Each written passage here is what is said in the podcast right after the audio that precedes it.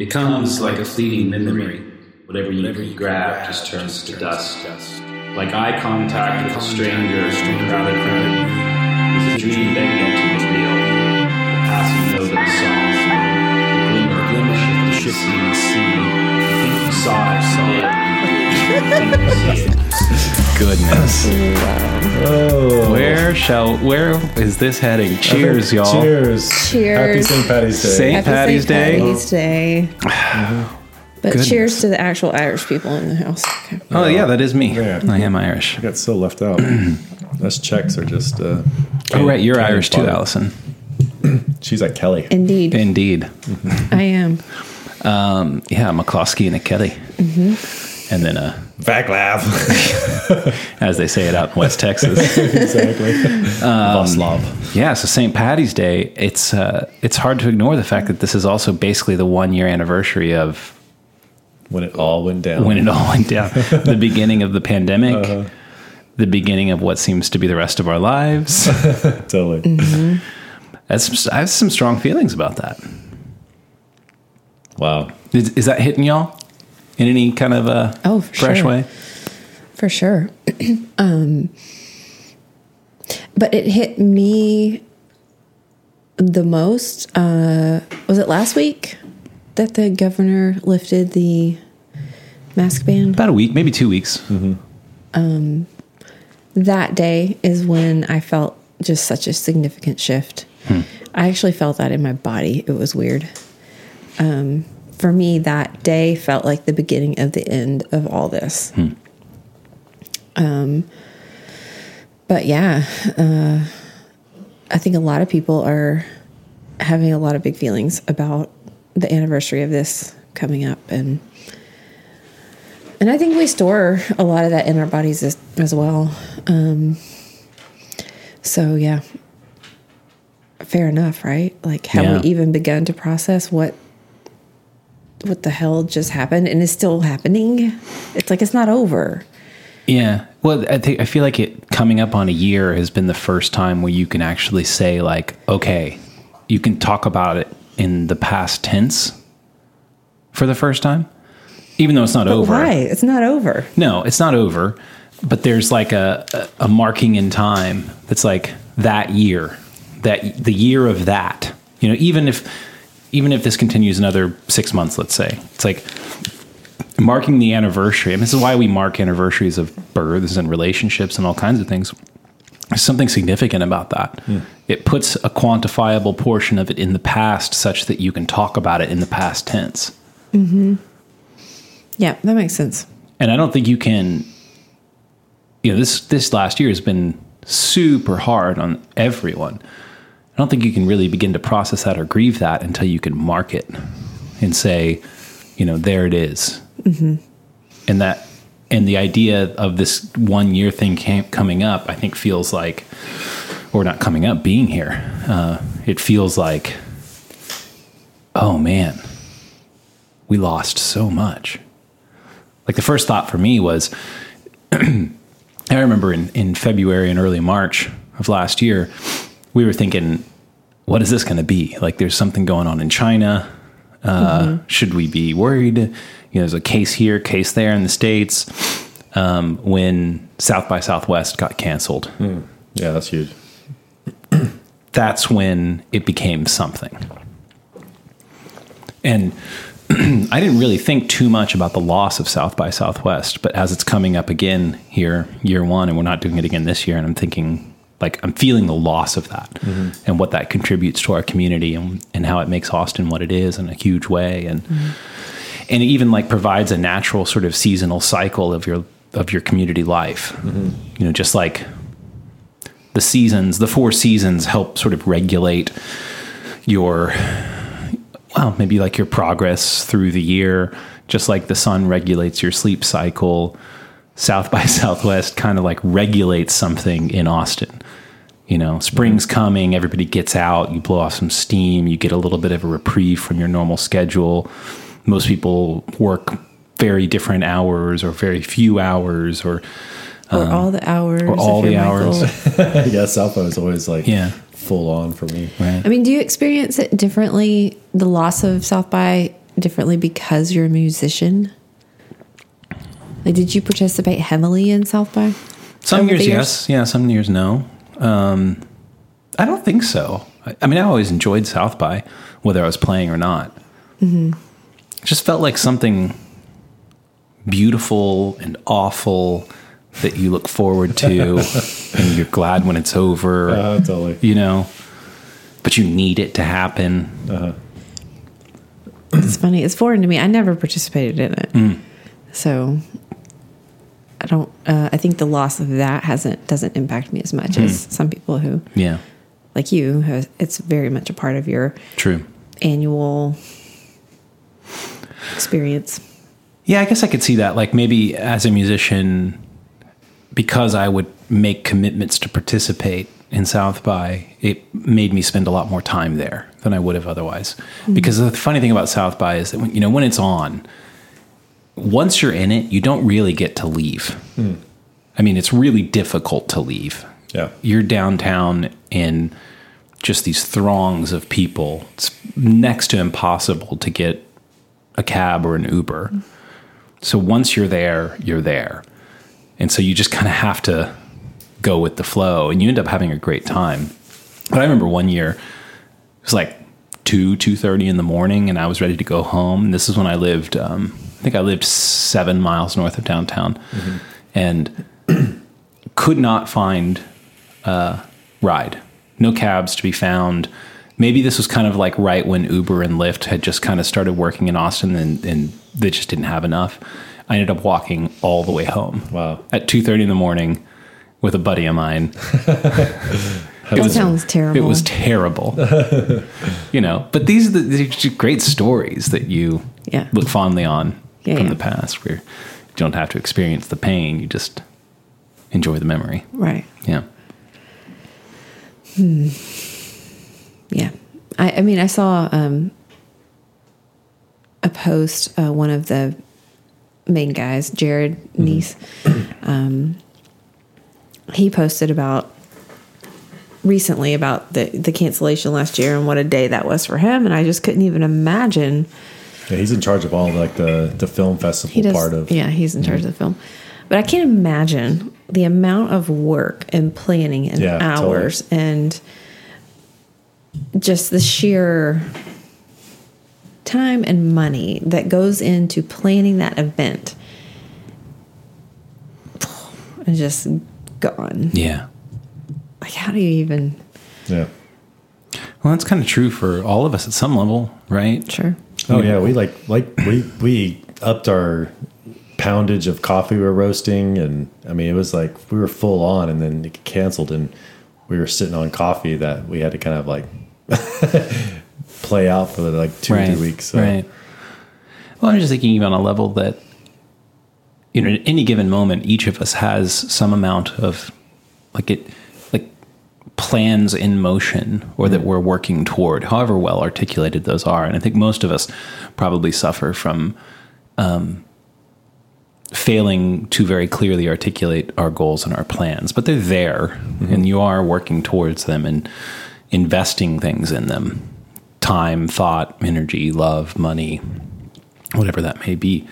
Um, and for all that to sort of just be put into the question, the category of a question mark at the drop of a hat, which is what it kind of really was. It was like between like St. Patrick's Day 2020 and I think when when did the stay at home orders hit? It was like March 23rd. I think the 23rd or 24th. Yeah, so that 6-day period. It's like the entire year then was dashed mm-hmm. for everyone. And we all lived a very different year, a very different life. We than- didn't know it was going to be a whole year. Oh no! Remember, it was two weeks to slow the spread. Uh-huh. Flatten the curve. yeah. And then it kind of always like May was sort of like the the next sort of like okay by May we'll be through this or something like that. But pretty much like March we went from like 100 miles an hour to you know 10 miles an hour. Like by this time right now, within a week I had to like let go half my staff, close a whole store down. Mm-hmm. I mean that's like within two weeks of of South by. Like we were like first we're like, oh, South by sucks. We're gonna miss all that. I don't know how we're gonna make it through. One of our stores really thrives during South by, and then everyone starts like not being downtown at all mm-hmm. and totally sucked the life of it out of the store out. And Yeah. you know, luckily we were able to get out of our lease on that one, but it was a so much happened in about a two week period that was kind of ridiculous. Yeah. Like I remember it's like we all like got together, made these decisions, and we're going, oh shit, we gotta let go of like half our staff, and we all cried and did it, and Yeah, that was insane. it was insane. Allison, you, you were talking before the podcast about about um, dealing with some feelings of anger about the last year that seemed to kind of jump out and surprise you. But I, I found that to be very well, almost encouraging in a way. How do you mean? Well, that you were able to recognize that and sit with it and um, come to a place where you could resolve that to some degree by saying, I need to forgive. Yeah. Yeah. So many things were broken, right? Like our relationships with so many things. And this week, with our kids gone and just this anniversary coming up, I feel like I'm taking a breath and trying to take stock, you know, of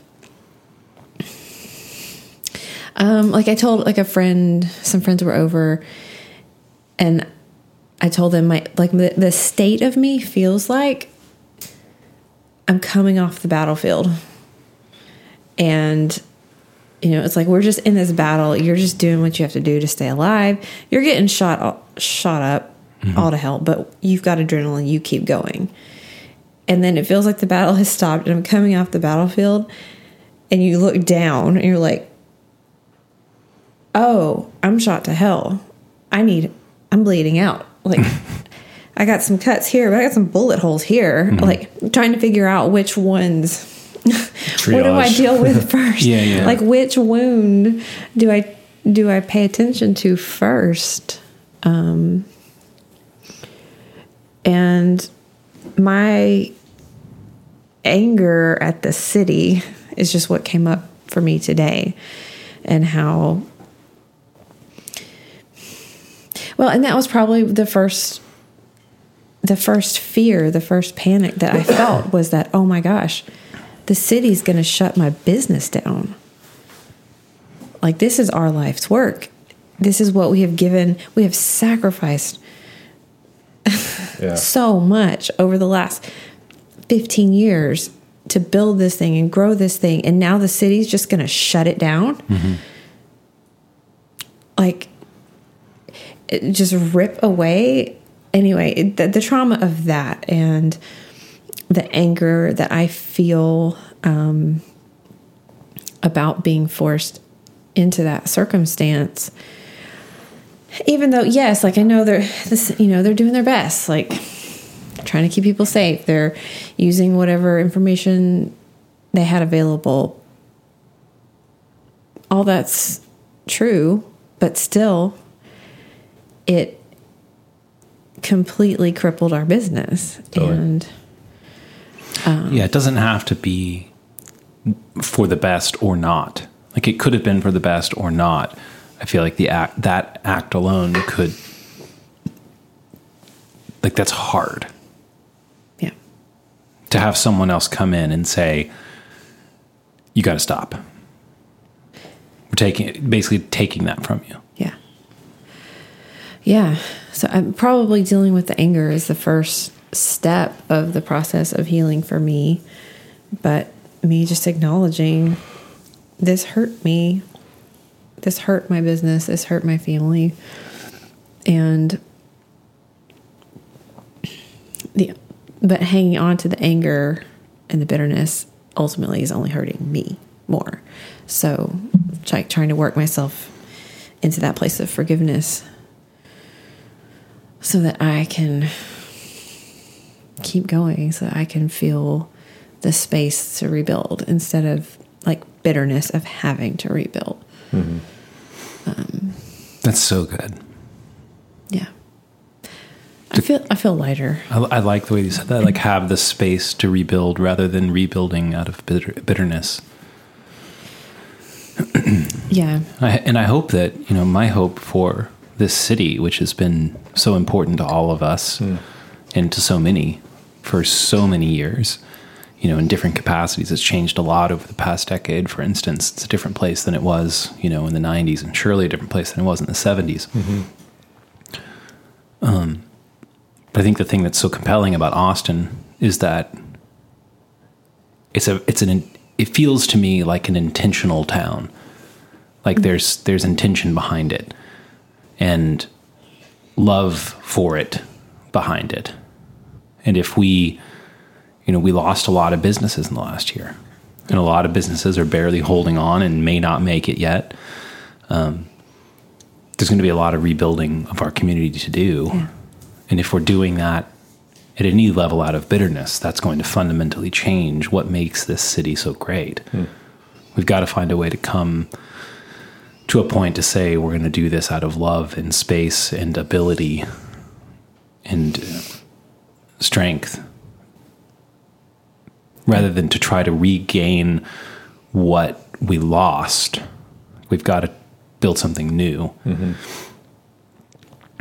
Yeah. or I don't mean something new as in different than what it was before, but I, I just mean, well, by nef- definition, anything Yeah. is going to be new, and we've got to put the same love and intention into that that we put in to what made this city what it was. Which is interesting. Like, I don't know. It'll be interesting to see how people recover from this, especially like those who have kind of built Austin uh, to where it is today. You know, it's like there's a lot of people coming in, a lot of money, a lot of businesses uh, from New York and California. And they're coming here for a reason because Austin has this unique culture and unique space. Like we kind of talked about on the last podcast, it's a it's a blue city and a red state, and there's something really, I think, really cool about that. And Yeah. that tension, as well as like healthy. It's a healthy tension. Um, you know, so I think as far as like the rebuilding and and moving on from here, it's like I think a lot of us that are kind of more native to Austin being able to carry that spirit into the future, I think is Yeah. really important and valuable. Um, but I also I like I also was saying is like is like I think a lot of us who have been here through this are kind of a little bit beat down. So it's like how do you how do you reinvigorate yourself to move Right. forward and continue to build Right. on what what a great city this this this you know what Austin is you know I'd say you could start by going and laying in the sun at Barton Springs and then totally. jumping in for a dip. oh I need to do that. That'll reinvigorate you right quick. oh gosh yeah. I really think there needs to be a memorial. Hmm. And I think I probably talked about this idea last yeah, you were talking about this like right at the very beginning mm-hmm.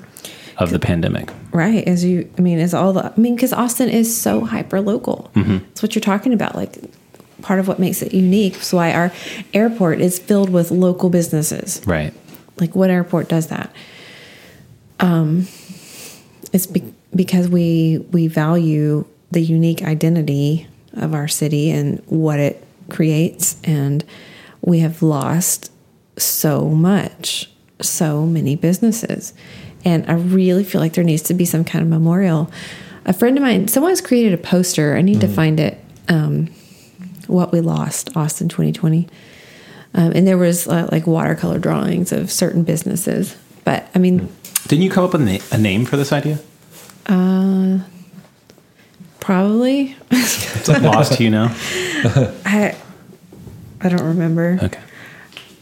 But I just I feel like it needs to happen somehow. Um, just to acknowledge like this our city went through this thing and a, so much was lost.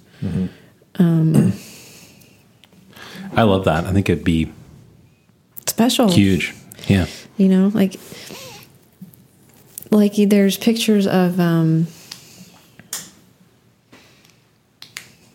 you know, like after a flood comes and like wipes out some town, and you see these before and after pictures. like Galveston or something like that. Right. Yeah. It's like I feel like that. It's like there was this economic tsunami that wiped out a ton of really unique a ton of businesses that really influence the culture. And to to be able to acknowledge that in some way in order to like get to the next, right? Mm-hmm. And not just keep clinging to oh, the, everything that was lost and it'll never be as good and I don't know. Because there's also like, I mean, again, I'm always kind of maybe more positive in this area. Is like there's so much opportunity right now to rebuild and to make something better too. And um, I don't know. I think that's that's the part for those of us who've gone through that here in Austin is to be able to see those opportunities to rebuild and make something even better. Because it's somewhat easier if you move from someplace and you move into a new place, you kind of have a little bit more reinvigoration, you know, because it's like this is new.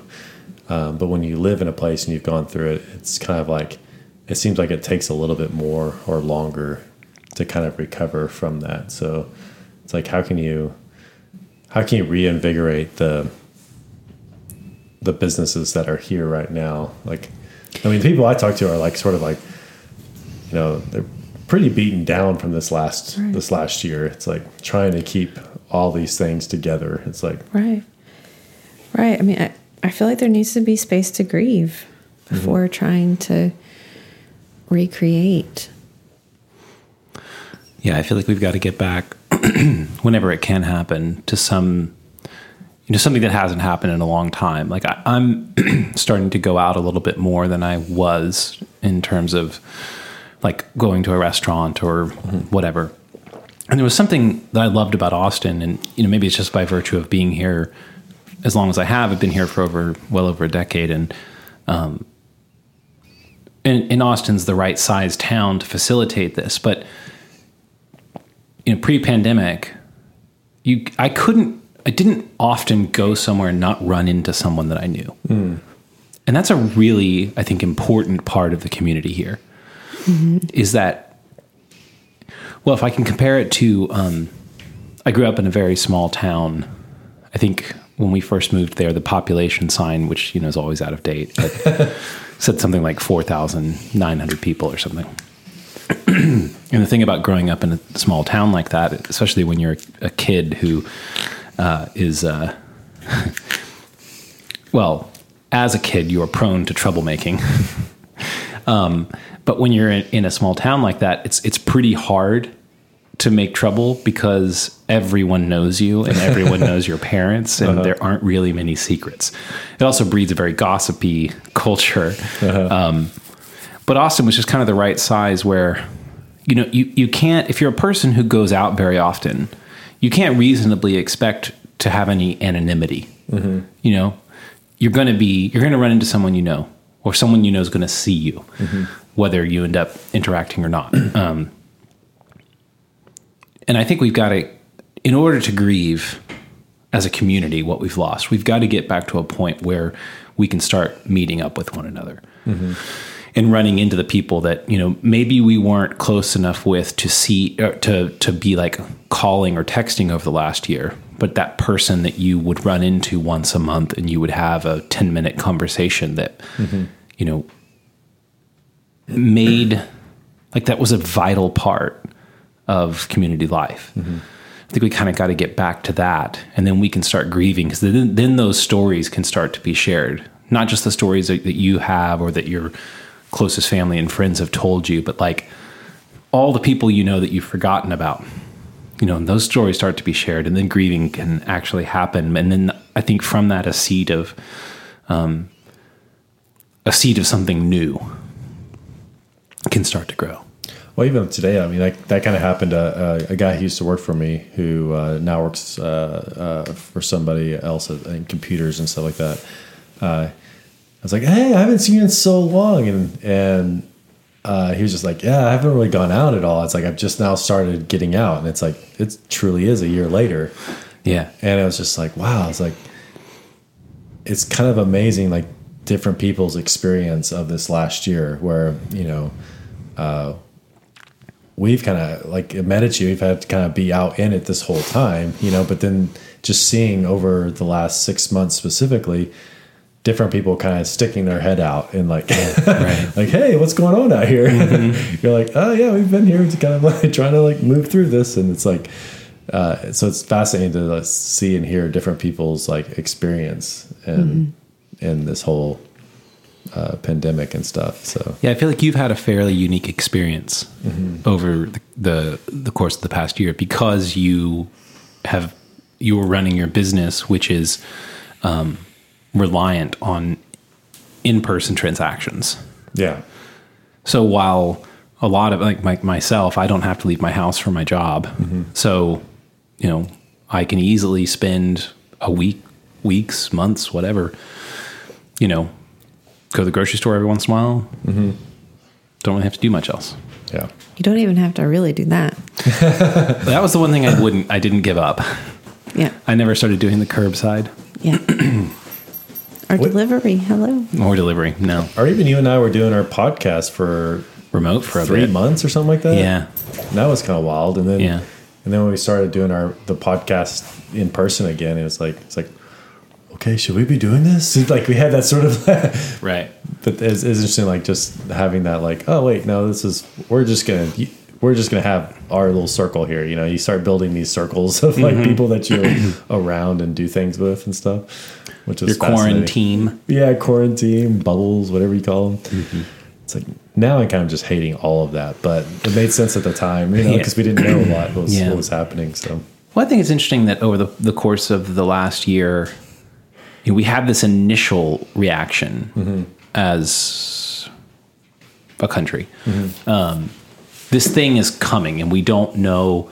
We have no idea how infectious it is. We have no idea how deadly it is. We have no idea how much of it is already in the community.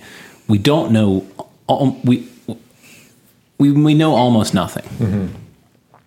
Um, but the downside is bad enough to where we need to react as if that's what will happen. So we did.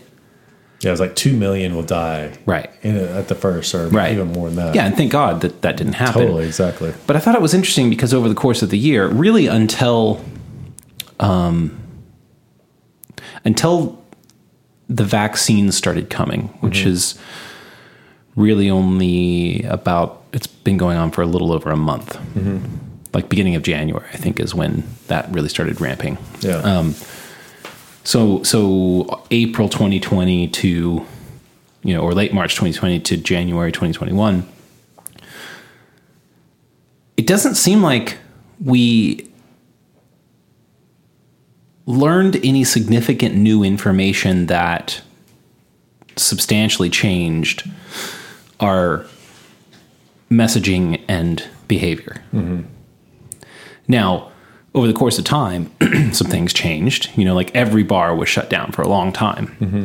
And then at some point, some of the bars got themselves rezoned as restaurants and put in some procedures. And, you know, a few opened up here and there. And there was a couple people who would go. And, you know, things started slowly changing. yeah, Um, But now that we have the vaccines, the vaccines seem to be the first substantially new piece of information that is going to change something. Mm-hmm.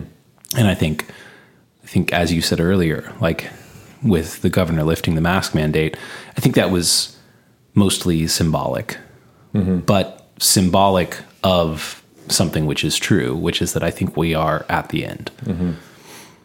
You know, and the end is going to be a period of time totally. but I think we're here, mm-hmm. and thank God for that. Yeah, that's the truth. Happy St. Patrick's Day. I like oh that. Yeah, I thought it was. Speaking of symbolic, the day that he lifted the mask ban, I was on Town Lake, and I mean everything was brown, brown, brown from the freeze, which is Oh, typically yeah. not at this time of year. Um, it's you know by March, by mid March, stuff is pretty lush generally. Speaking of loss, I'm feeling the loss of all of the plant life from that freeze. Oh yeah. Like all of the just naturally growing cactuses and succulents All- or cacti and succulents. it's wild what hap- what happened to them. Sad, They like- turned into mush. yeah, sad. Yeah. Yeah. Um, yeah. So I was that day. I was down on Town Lake, and everything's brown. But there was one flower. I saw one flower, and it was a bluebonnet. Oh, nice. And something about it, I was like, of course, the one flower that's going to be blooming. It's our Texas- flower. It's, it's, it's our Texas bluebonnet. It's going to go on and, and just bloom in the middle of this dead winter. Just go on and bloom. go on and bloom. and Shoot fire. and it felt true and it felt to me linked with the symbol of the governor lifting this mandate before everyone thinks it's safe it, it feels like the essence of what texas is meant to be uh, as a people and as a leader is to go go ahead and do the do the thing do the hard thing Yeah. Do the scary thing. Like maybe that's part of the pioneer spirit of the state. But let's go ahead and get our economy thriving when everyone else feels like we should stay winter still. Risk averse. Yeah. Yeah. What is definitely a very Texas, like, uh, you know, obviously it's got its shadows and stuff like that too, but it's like, you know, Texas does have sort of a risk taker um, aspect to it. You know, it's like the pioneer spirit, and and it's like it would make sense that like, okay, hey, no, okay, we need to start moving in this direction, and uh, I don't know, I, I've Right. always I've always loved that about Texas in general. I mean, am I wrong in that the point of removing the mask mandate and the percentage limitations, capacity. capacity. limitations, is to begin to revitalize the economy? I mean, isn't that the point?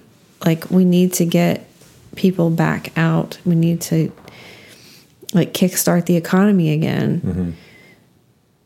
Like, because this is quality of life. This is how we get people, you know, working and hmm. isn't that the point? and that Texas would be a leader in that, prioritizing that mm-hmm. is what makes sense to me. Like, Yeah, it, surely that's part of the point, and and you can you can justify the move on that basis. I think, but I really did like Abbott's. His justification was the state doesn't need to be telling businesses and individuals what to do; hmm. they can make their own decisions, and. I thought that was really good and really important because I think if you're going to move out of a place of fear, you're not going to move out of a place of fear because someone tells you that it's safe. Like, I don't think, like, in some way, I, that's why I say that the move was symbolic. It wasn't, it wasn't effectively changing anything. Mm-hmm. It was basically saying, decide, you decide, you business, you restaurant, and, and you individuals who want to go to that place mm-hmm. Decide how you want to be and be that way. And that's what's going to start giving people the the strength of resolve to say I'm going to start changing my my fear, dealing with my fear. Mm-hmm. Because you can only I think you can really only deal with your fear through owning it yourself. Yeah. Like you can you can only get through fear by facing it yourself. You can't no one can relieve that of you. They can comfort you. But whatever it is that you're afraid of, you're the one who has to go face it. Mm-hmm. No one else can face it for you. So I think that was a really great step to say, okay, you know, if you don't want to face it, don't face it. Like you don't have to. You can require masks. You can, and even if the business you want to go to doesn't require a mask, you can wear a mask. Mm-hmm. You do you. You do your thing. but I think it gave license to start facing our fears. Yeah. And I think that that license is is required to move forward. Whether he did it, you know, two weeks ago or in a month, it had to happen at some point. Um, so that to me, I think, is what's most important about it, and I think that will revitalize our economy because you know, our economy requires people doing things. If people aren't doing things, then we have no economy. And people aren't going to do things when they're afraid of doing things. And so the, it's like the first step is I'm allowing you to face your fear. Mm-hmm. Great. It's also like just the idea of personal responsibility. It's like, you know, the state and the federal come in in extreme circumstances and say, "Hey, okay, we're doing this," mm-hmm. but sometime at some point, the state and the federal have to release that personal responsibility to the individual. If not, then all you have is a, I mean, basically totalitarian government that is telling you what to do at all times. Right. And you can't have a functioning economy. And when I say functioning, I mean generative, creative, mm-hmm. making things, doing things. You can't have an you can't have that when you have top-down control. Yeah. It's just like when you're running a business, you don't want to just tell everybody what to do. Mm-hmm. You want to give them responsibility Yeah. To do what they might do because what let's say 100 people might do is far more productive than what you could imagine to tell them to do Oh, it's like, you know, the difference between Starbucks and Medici. It's like you have a script with Starbucks. It's like, well, with Medici, it's like you have a lot more leeway in how you engage the customer. You know, mm-hmm. it's a, and and some of that is, you know, you have to take responsibility and also make an effort to engage. That's you know, interesting, yeah. Rather than telling somebody, hey, when a customer says, you say these three things. Welcome to Starbucks. Uh, how was your day? You know, or whatever it might be, but here it could be like, hey, what's going on? How are you doing today? You know, it's like, or it could be, you know, any number of things. I mean, most most baristas and that are, that have been around a while, it's like you kind of have like this ability to engage each customer differently, and it's kind of fun because you kind of like, hey, what's up? Oh man, hey, what's going on? You know, it's like you, you kind of Right. like it's because it makes it interesting for you, uh, but it takes people taking personal responsibility to engage rather than top down scripting. You know?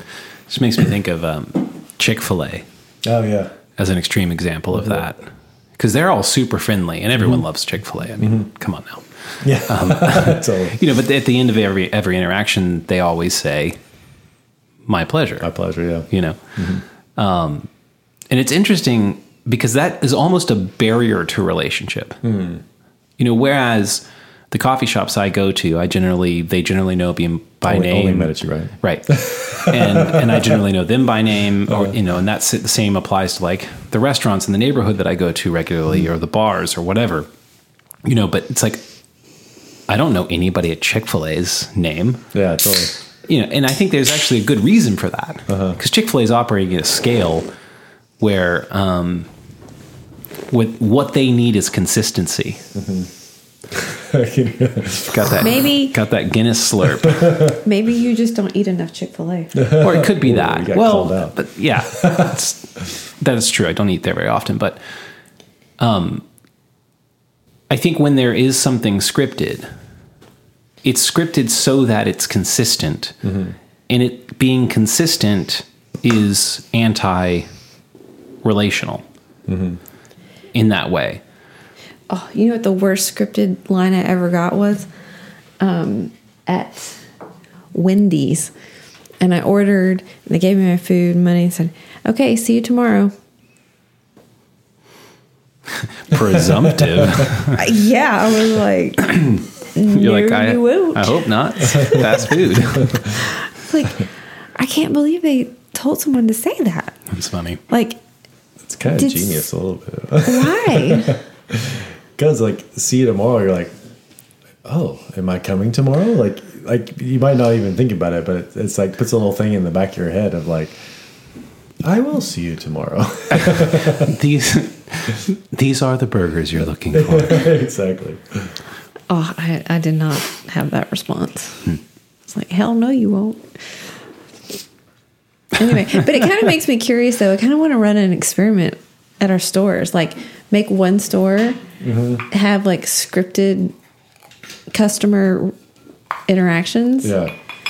I think your customers would freak out. Yeah. Totally. Maybe they would, but then like, but then to have some measurement of how did that affect sales? Mm-hmm. How did that affect employee satisfaction? Mm-hmm. you know, do they actually sell more coffee or whatever if they mm-hmm. have a script, but are more miserable in their job? Yeah. Like that's kind of what I think the outcome would be. I think they would sell more and be less happy. Oh, interesting. Yeah. That kind of makes It's sense. my theory. Be an interesting experiment. So It would be. I don't, not at Springdale though.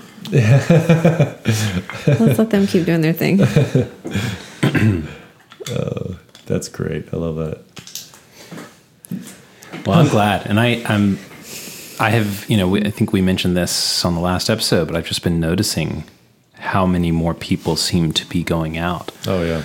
Like I went to, um, just solo went to dinner the other night looking for something to eat. Didn't want to cook anything, and uh, went to one of our favorite restaurants in town, Contigo, So good. and because Contigo is like um, an outdoor dining place, there there's no inside to Contigo, um, and that, we've been there a couple times over the last year, and usually it's like you know there's three or four other tables of people there, um, and so I expected to just like drive up and park and walk right in because this is the life that you're accustomed to now. Uh-huh. But it was never the life that existed before No. you know?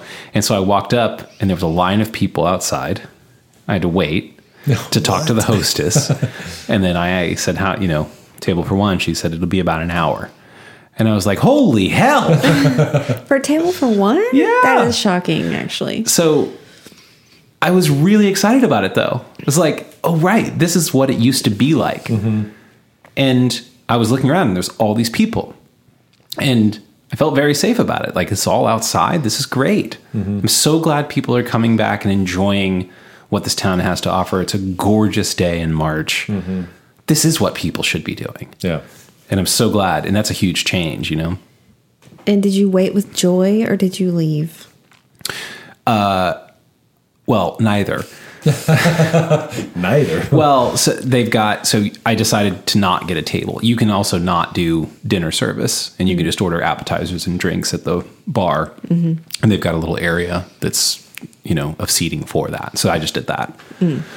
So I got some apps and a cocktail and enjoyed Happy as myself. can be. I was very happy. Yeah. But it's funny, like I also have myself finding the opposite reaction because, you know, we've kind of had to be at be out in this the whole time. So it's like you kind of have formed a, a somewhat comfortableness of being out and about. And, and now as everybody's coming out, I'm like, no, no, actually, everybody go home. Because the traffic's getting The worse. traffic's and- getting worse. Yeah. The Again. traffic is what I will not yeah. love to come back. Yeah. It's coming back already. Um, not all the way, but it's not dealing with traffic was awesome. I mean, I do say that somewhat like I, more as a joke because like I do love seeing our city come back alive. Like I Yeah. think that's Well, it's like we have to get back into the mindset of, oh, right, I need to get a reservation. Mm-hmm. Like I've just forgotten about the whole process of needing to get a reservation somewhere. Yeah, or it's not 15 minutes to get somewhere; it's 30 minutes. Mm-hmm. You know, that's like across town or something like that. Right. It's like you have to readjust your protocol mm-hmm. For being out. It's like being surprised. Like whenever it first happened, it was like being surprised at five o'clock. I was like, "Oh man, I got here in like 10 minutes," and now you're going back to like, "Oh no, I have to plan like between 4:30 and five or six o'clock." That's the window that you are not going to make very fast. you Yeah. know? Yeah. So, oh, it's kind of it's kind of nice to have to kind of think about those things again. I agree. yeah. And how long though? How long until we start bitching about Yeah, it? totally. Uh, like ah, Cannot get a reservation in this town. but good for restaurants, man. They've just they've suffered the the worst restaurants and bars here. It's like so the amount of like and dance gymnastics studios. and dance studios. Add, add that. There you go. That was another thing I had to forgive the city for.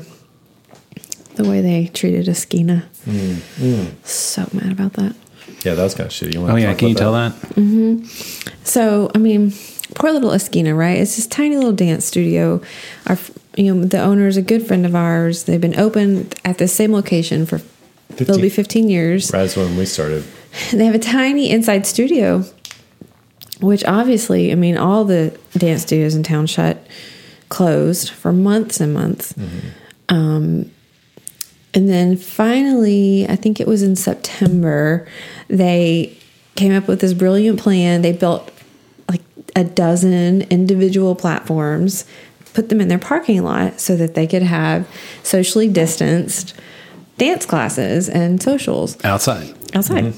Um, but masks still required, anyhow.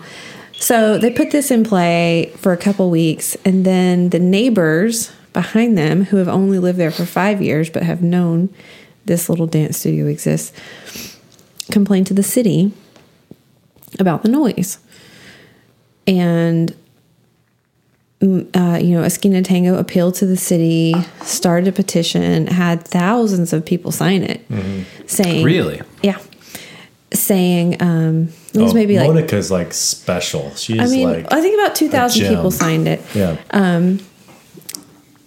Because, uh, yeah, I mean, this little, I mean, it's a cultural gem on the east side, and um, but there, there's a weird because they're a nonprofit, they fall under um, commercial uh, noise. What's that term? Like your noise levels, whatever. They fall under commercial noise levels, but they're not technically a commercial operation. If they had been if they had been under like residential noise ordinance, they would have been fine, but because they're whatever. So the city ruled in favor of these people and made them turn off the music. And I, I mean, I was just That's like, interesting. So if they were under residential rules, it wouldn't have been a problem. So the commercial rules are tighter. Mm-hmm. In commercial spaces, your noise has to be lower. yeah. That seems opposite of what I would expect. Um, at cer- and it has to do with like what hours of the day. Hmm. So their, I think their latest event was going to like nine, nine thirty, ten. Hmm. But you know these neighbors found it unbearable, and I just I could not believe the city ruled in favor of those neighbors. I mean, this tiny little organization is just struggling, struggling, and trying to be creative and, and find ways to like keep things moving. keep and it, it's you know. And so then you know what they've done? They've um, now created silent disco style dance classes. the Yeah, creativity is amazing. Uh, I mean, th- Is just- that good? Is that cool? Have you done it? No? I haven't been. The first one was last weekend. I couldn't go. Like silent disco sounds cool, but like silent dance disco seems something like something's not going to work about that. I don't know. I haven't been. It doesn't. It doesn't sound optimal, but for me, just the sheer fortitude to push forward Yeah, with that, that's awesome. I'm like, wow, that so much respect. Well, so much amazing. Like I, seeing so many businesses like be so creative like that. Like, okay, hey, we came against first we come against the pandemic and we can't have you know classes inside or or you know socials and that kind of stuff. And then they're like, okay, we can't do that. Well, let's move outside, see how we can do that. Oh, okay, the noise ordinance. Okay, silent disco, you know, type stuff. Mm-hmm. It's like it's it's that's the entrepreneurial spirit is sort of like okay here's my limitations what can i do within those limitations okay limitations are even more strict. What can i do within that? It's like Yeah. it's like that is that's what makes an entrepreneur. It's like whatever the world throws at you or circumstances it's like you have to be able to think outside the box and continue to shift and mold and stuff. And so i mean my head's off to monica in that area. Like that's mm-hmm. just her fortitude in that area was just i don't know it's inspiring honestly. Yeah. but but it doesn't make it any less shittier but Yeah. but it's really cool No, I mean, we've definitely wanted to quit. oh yeah yeah totally well, what are y'all looking forward to as things start changing? All I know is I am I am super excited. Like I think right now I think for us who've been in Austin for a long period of time, it's like we really have a, an amazing opportunity to really define and lead what is happening in Austin right now. Um, I think it'll be it'll be hard, but there's so many people moving here there's so many businesses, headquarters. I mean, it's insane. Um, so I really want to just see Austin like lead and bring people into the city and and kind of like indoctrinate them into what is Austin. That's my hope. And um, so I'm also kind of I'm, I'm excited about that. I think there's a lot of for a lot of businesses that have maybe not as much room before the pandemic might have more room to to do and be something uh, bigger, more whatever you know. So by virtue of the fact of uh, that there's inherent opportunity in change. totally Yeah. change. Uh, uh, more people coming, so supporting more of the businesses that are here. That Right. I mean, because before More people to this- serve. Yeah, because before this, it was it was it was getting a little bit. It was getting a little bit tight, I think, for businesses too. I mean, because it was sort of everyone we're all trying to jam all this stuff into one cool space, you know. And I think this has actually created more opportunities because, uh, you know, Round Rock, Cedar Park, Bastrop, you know, all the way up to even like Buda. It's like Austin is no longer. It's no longer just about the central aspects of Austin. Right. It's it's really, in fact, even more of the opportunities from an entrepreneurial perspective is outside the central Austin area. Hmm, interesting. How do you export Austin into the suburbs? Yeah, because I mean, a lot of us that live here are all, are moving out into that because it's not as affordable, but you still want those amenities, and now those are those are places that I think Austin businesses specifically have an opportunity to also expand into Right. uh, those places. So I don't know. I think there's a. I think it's kind of exciting in that respect. On the other hand, I'm still too traumatized to look forward. I Really? st- so much You don't of feel me, like you can look forward yet? no, so much of me still feels like just one day at a time, which is survival mode, right? Um,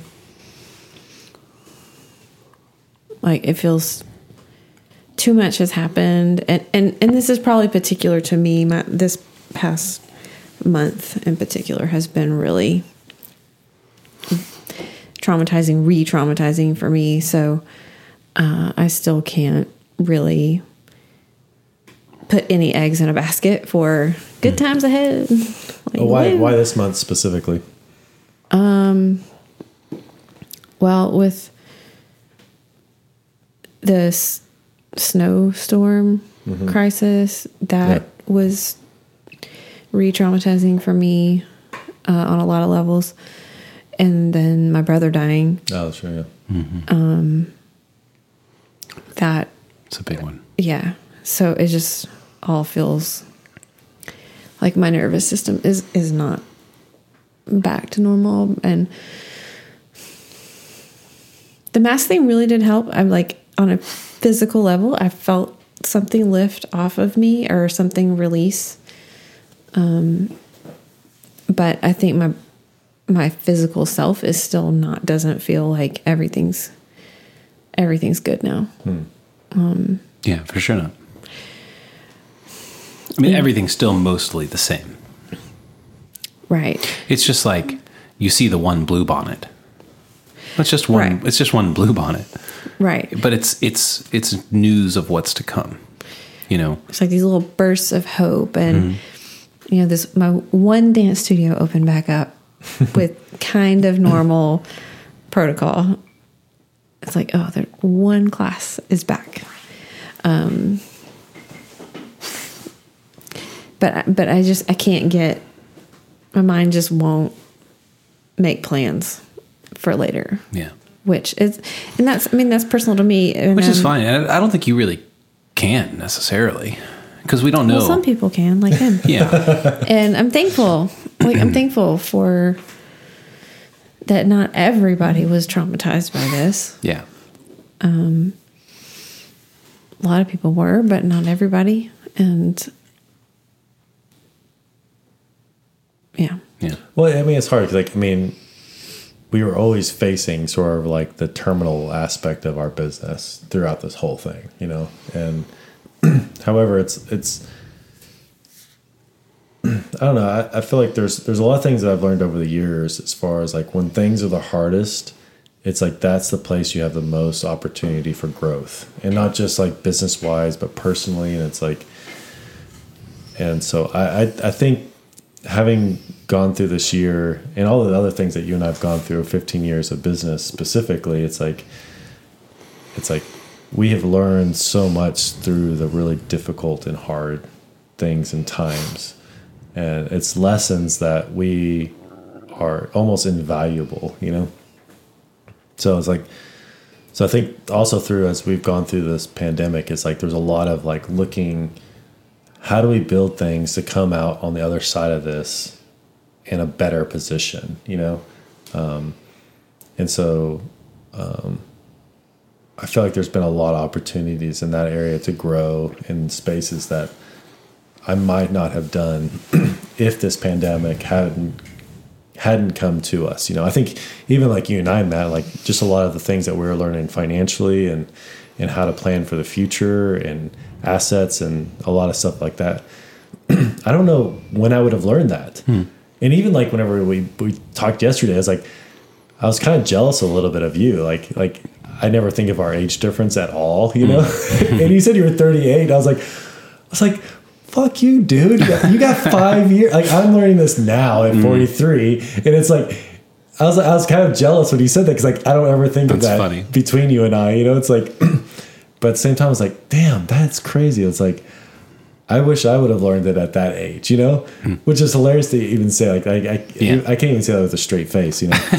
uh, but, but I feel like this this year has pushed us into places that were opportunities to learn that we would not have had if it didn't if it didn't happen you know? Yeah. And that's not that doesn't make it comfortable or good or whatever. It's like it's but i feel like a lot of times we have to be forced to learn things because we won't learn them outside of that hmm. outside of those circumstances it's interesting i was uh, recently listening to oh who was it I don't remember, a, a historian who's on a podcast talking about, he's written a couple of books about um, counterfactuals to history. Hmm.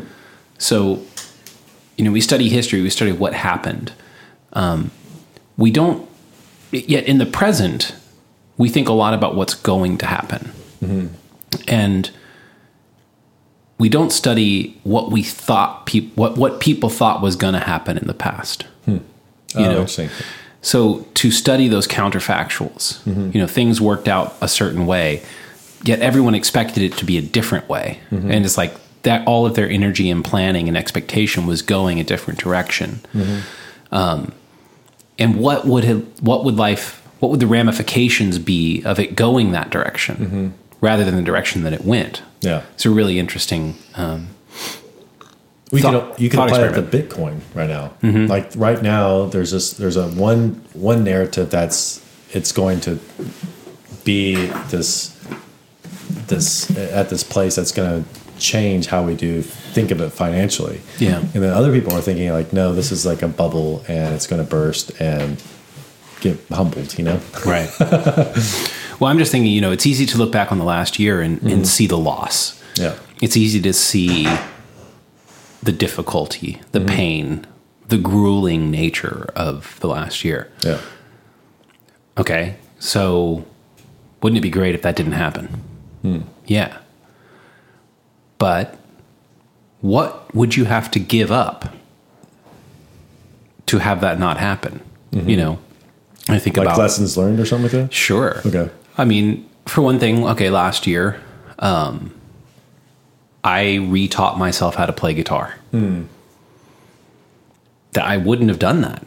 Yeah. So, okay, I get to undo pandemic, but I also lose uh, that. Yeah. You know, the counterfactual here is that if I, yeah, if I if I give that up, there's other things that go along with giving that up. Mm-hmm. So maybe it's worthwhile to think about wh- what was afforded to you that wouldn't have been otherwise. And I don't think the purpose of that thought experiment is to say, you know, oh, silver lining, or, Yeah. um, you know, hey, there's just as much good as there is bad. But just to say, you know, it's easy to say, I wish things hadn't gone this way. Mm-hmm. It's not so easy, it's not so obvious, I think, what. What you have gained and learned mm-hmm. that you're not identifying to yourself in that formulation. Yeah. So maybe maybe what I'm saying is a little gratitude is in order, mm-hmm. most likely, alongside the grief and the loss and the anger and everything else. Just remember that's not the whole picture. Mm-hmm. Right. There was a interesting like thought experiment I did with one of the with some of the moms in my art group. Um, oh yeah, mention that. That's kind of cool. Uh, yeah, it was fun as they were talking. It was our final session, and we were, um, you know, everyone was going through sharing their stories about their mother journey, which obviously has included pan- being massively affected by the pandemic. And I kept thinking, what would their future selves say to them right now? Yeah. Like, what would their grandma self, your grandfather self, telling the story of living through the pandemic? What would he say to you hmm. right now? Mm-hmm. Hmm. Well, I think about that. You mentioned your mother's. Um, which I don't know if we've explained that quite fully on the podcast, but you work with new moms, mm-hmm. and you've been doing that even through the pandemic, mostly through Zoom calls. But mm-hmm. um, I think, well, for me, one of the hardest things about the pandemic was being a father, because, and maybe specifically a single father, trying to work and my kids being here full time, homeschooling, um, really, really difficult.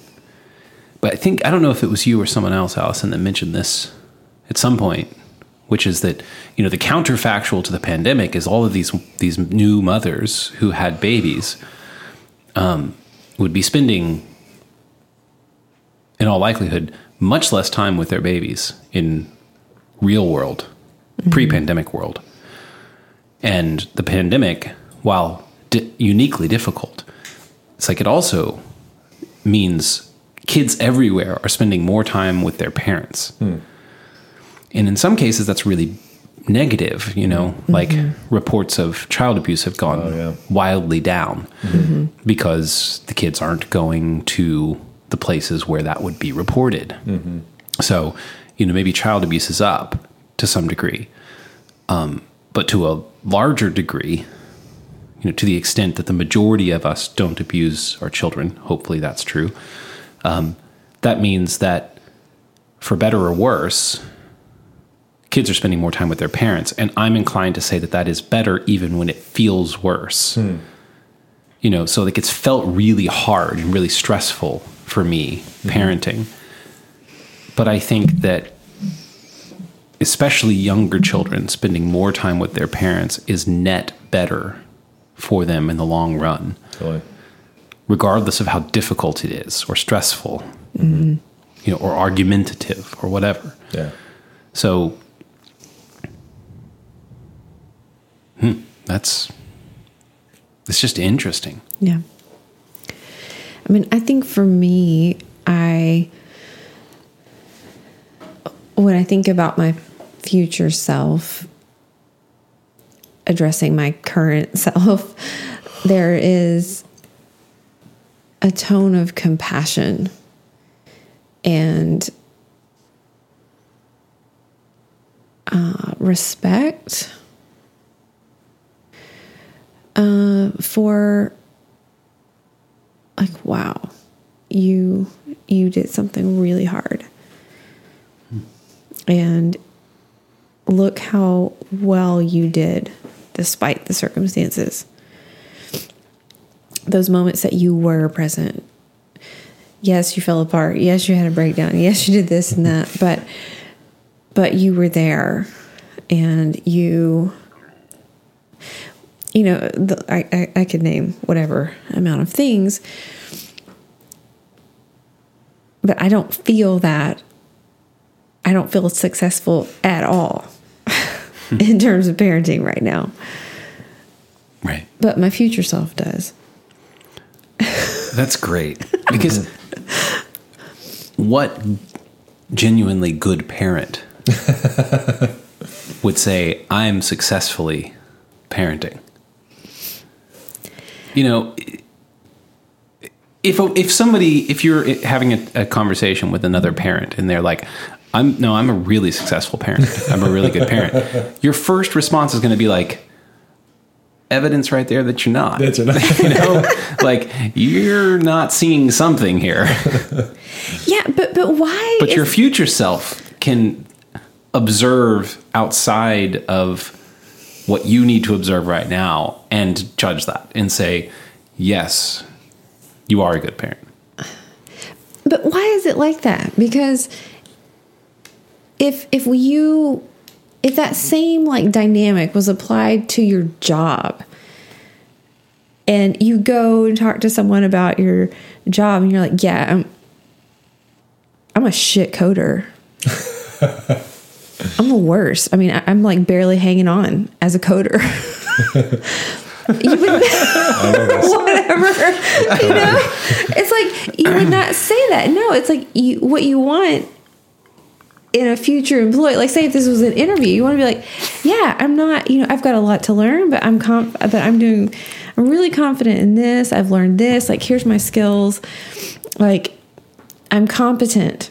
Like a, just a basic a sense of your own competence is what you would desire. Not arrogance not like Yeah. some narcissistic a grand self-aggrandizing view of yourself but like parenting. Like we should be like yeah i'm not perfect but i'm competent. Like i'm doing i'm doing my best and my best is good enough.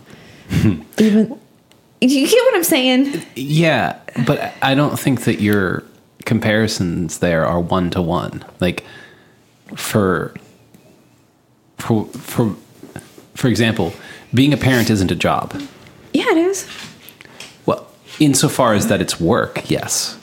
But a job is defined by, well, in the coding world, acceptance criteria. Okay. So if somebody says I'm a shit coder, it's like, well, by what definition? Like, there was something that was laid out for you to do, it was clearly defined. The expectation was that you could do it. So could you or couldn't you? Like it's all very it's all you're dealing with defined terms here. That's not what being a parent is. Like you are doing something undefinable and um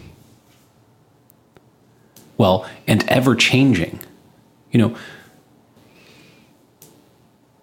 you have a job, you show up, you know what your job is to do. You're a parent, you wake up. You don't really show up. You just wake up and you're already there. And you know, who, what's your job? Who are they? So these are other people. Who are these people? You know, at some level you know because you've been there since they emerged, but they're becoming. Who are they becoming? Well, you don't know. They don't know. Absolutely, especially they don't know. And your job is to be some weird, fucked up mirror to them and then them to you. It's like there's no acceptance criteria here. You know, except that maybe you help them become the best version of themselves that they can be. But well, who is that? You know, it's I don't think in that way it's not a job. It's a it's discovery. Okay, well, even but even in that, I would want that people feel competent, feel confident in their in their way. But that's the know? other that's the other way that it breaks down from the job analogy though. Is be, how do you become competent at a job? Well, you do the job. And the job stays the same. Yeah, but your perspective is really depressing, though. It feels like, oh, become a parent, and you're just gonna feel like an incompetent, like a hole that doesn't know what the hell they're doing for the rest of your life. Have fun. like we okay. can't go through it like that. Well, I think there's I for I mean, like I think part of it is like understanding your your shortcomings, but then also what you bring to the table. You know, it's like I think that's I think that's the valuable thing about being a parent is like get rid of like I'm going to do this perfect or right, and it's like you just kind of a lot of it's just showing up, and and engaging with whatever the situation is. You know, it's like, um, you know, each one of our kids are so different. And, you know, a lot of times you know what the hell you're doing. It's like you just do the best you can. And it's like, that's all there is. It's like, and I think also becoming a parent, you understand your parents a lot more. It's like, it's like you, you kind of just show up and you give your best. Sometimes you fail, sometimes you have a have a win, you know, and and I think it's just not putting too much on yourself as far as like Yeah. trying to like be something that is impossible. And Well, I think there's some, something so interesting about that. It's like that's that's all you can do. Mm-hmm. In contrasted with a job in which the idea of competence comes from experience, and that's predicated on the idea that the job that you're doing doesn't change. Like it changes in some degree, but it's like, uh, okay, I'm a barista. I show up and I make coffee every day. My job doesn't change. The coffee needs to be made. You know, I have some leeway within that where I can improve or or whatever, but I become competent. Becoming competent as a parent is a whole different ordeal because the job changes every single day. As oh. you're But wait, I would push back on this in, the, in this area because like it's like I think any time it becomes a job, it loses. It's like whether it's being a parent or being a barista or whatever. It's like you stop thinking about the creativity, you know, in the in the dynamic aspect of what you're doing. Because yes, you can go through the motions of being a parent, a barista, an owner, or whatever it might be, and there's a certain amount of success that you may or may not attain to. But that's what for me, like when I see the difference between a barista who is it's a job, it's like it's it's very mechanical. I totally agree with what you're saying. Okay. I, I think you're missing my point though. Okay. Because if I'm a barista and I show up to my job, mm-hmm. I've been working there for six months, mm-hmm. and you say, "Have you done this job before? Have you been a barista before? Mm-hmm. Have you have you been a barista who makes cappuccinos before?" Yeah, I have. Like, there's no question about that answer. But when you're a parent Okay. I, I and your kid turns two, and I ask you, "Have you parented a toddler before?" Uh-huh. You're like, "No, Yeah. I've never done this job before. Uh-huh. I've parented a one year old, uh-huh. you know, and that remains true through all of these seasons. Hmm. You know, all the way up to it's like my kids turned into teenagers recently, and hmm. I and I felt immediately disqualified, like it was day one of their lives. You know, that's not to say. I mean, I totally agree with you about when it when it when anything becomes a job, you well, you're losing. Yeah. But I think parenting is uniquely categorically not a job Yeah. In some in some sense. So you, you're you're constantly learning, and so you're constantly failing. Mm-hmm. And maybe you know the the point here is that maybe the best jobs, the most successful jobs, would be jobs in which what is true of parenting is true in your job. Hmm. If you're constantly learning and constantly failing and constantly improving and constantly getting to know what you do. I mean, that sounds to me like an entrepreneur. Mm-hmm. that sounds to me like a very successful person. Yeah. So maybe the definition of a successful person, to contrast with the original point of like a parent who says they're a successful parent, you know, okay, I'm going to need some evidence for that because you telling me that is telling me that you don't have what it takes to be a successful parent. And this is a paradox in some sense. A parent who says to me, I every day failing and learning and getting to know what this means, I would say you're a brilliant parent. Yeah. Like you are killing it mm-hmm. because that's exactly what the job requires. It's like parenting is the ultimate entrepreneur. You're literally making people. and they're- it's changing every day and you have to like maneuver to each change and that's mm-hmm. interesting. I'm, I'm like i'm seeing a book here right now. Parenting as entrepreneurship. parenting the ultimate entrepreneur. But it's true it's like you requires no venture capital. no exactly. Just a sperm donation or an egg. So good and then it magically grows. Allison's giving cold eyes here. Perhaps. but to circle back to my original point, I feel like parenting during the pandemic, if you were a parent during the pandemic, you deserve yes an extra stimulus check, i agree extra brownie points, extra something. Because, yeah, Whatever you expected parenting to be, you did not expect it to be like it this. was it was extra.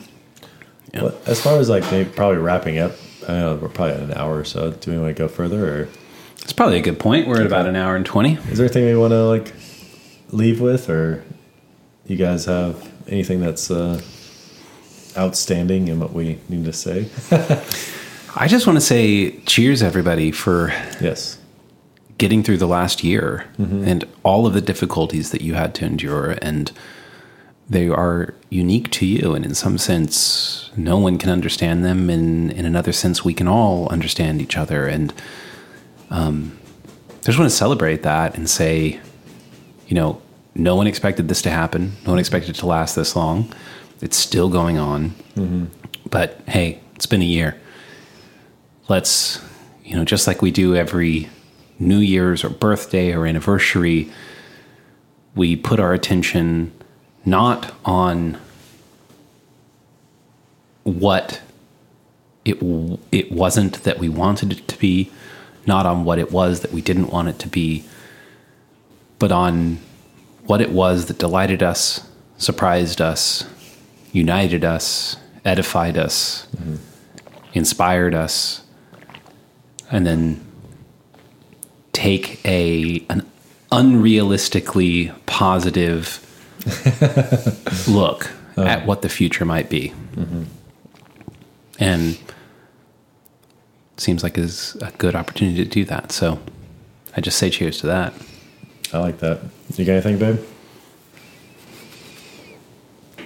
Or if you're in a place like me, that feels like too much pressure. you can also o- just be like, the only it's St. pressure, Patty's Day. Yeah, it's St. Patty's Day. The only pressure you need is just to cheers the glass, and then you can say, you know what, fuck it, I disagree, and I'm not going to do these resolutions. And I'm just going to cheers today because today was a good day. It was a good day, and I'm all about onwards and upwards right now. So Absolutely. I'm excited. Y'all are hopeless optimists. hopeless, hopeless, hopeful, I'd say hopeful, Relent- relentless. relentless. relentless optimist. Which the world needs. Yeah. Punch me in the face, I'll kiss you on the cheek. All right, I'll try What that if out I later. punch you on the dick? Whoa, There's a Language. Whole, there's a whole joke behind that, which is great. Okay. This is I still. I still like that though. Inside joke. Oh, okay. All right, guys. Thanks for coming to the shores. We're here, always here. Absolutely. Yeah, love you guys. Love you. Bye. Out. I love you. What is this joke?